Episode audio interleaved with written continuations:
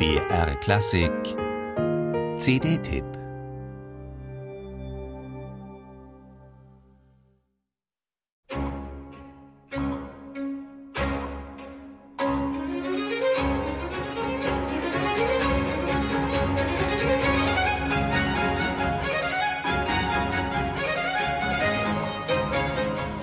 Der erste wahre Teufelsgeiger, der seinen Zuschauern ob seiner rasanten Künste mit flinkem Bogen und noch flinkeren Fingern schier den Atem raubte, war nicht Niccolo Paganini.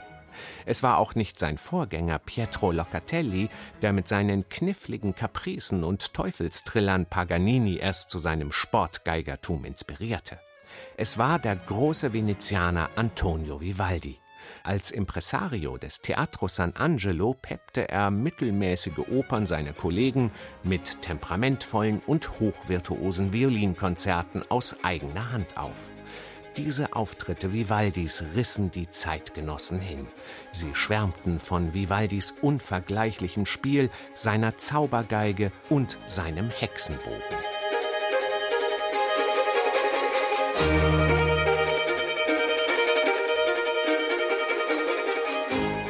Am überragendsten ist da Vivaldis Violinkonzert mit dem Beinamen Il Grosso Mogul.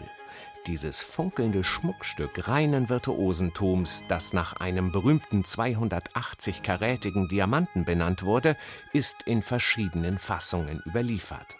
Jetzt haben die spanische Geigerin Lina Turbonet und ihr Ensemble Musica Alchemica erstmals die sportlichste aller zehn von Vivaldi überlieferten Versionen eingespielt. Allein die Kadenz des dritten Satzes dauert über fünf nervenzerreißende Minuten.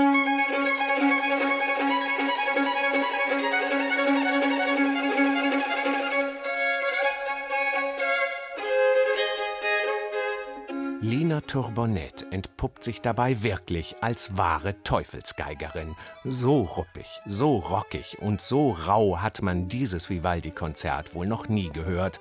Fast klingt es wie eine zeitgenössische Komposition. Und Lina Tourbonnet, die schon mit Sonateneinspielungen von Bieber, Corelli und Jacquet de la Guerre viel von sich reden machte, entlockt ihrer Amati-Geige Töne wie einst Jimi Hendrix seiner E-Gitarre.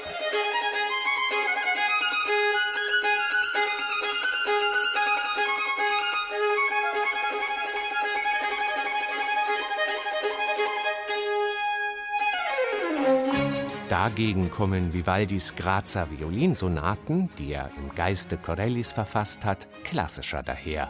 Doch auch hier zeigt Lina Tourbonnet das Brodeln unter der Oberfläche. Etwa in der virtuosen Gigue der ersten Sonate oder in der labyrinthischen Allemanda der fünften Sonate oder im capricciohaften, kontrastreichen Finale der zweiten Sonate. Wer Vivaldi fernab des barocken Mainstream-Wohlfühlklangs hören will, der ist hier goldrichtig. Hier gibt's was auf die Ohren. Ganz großes Kino.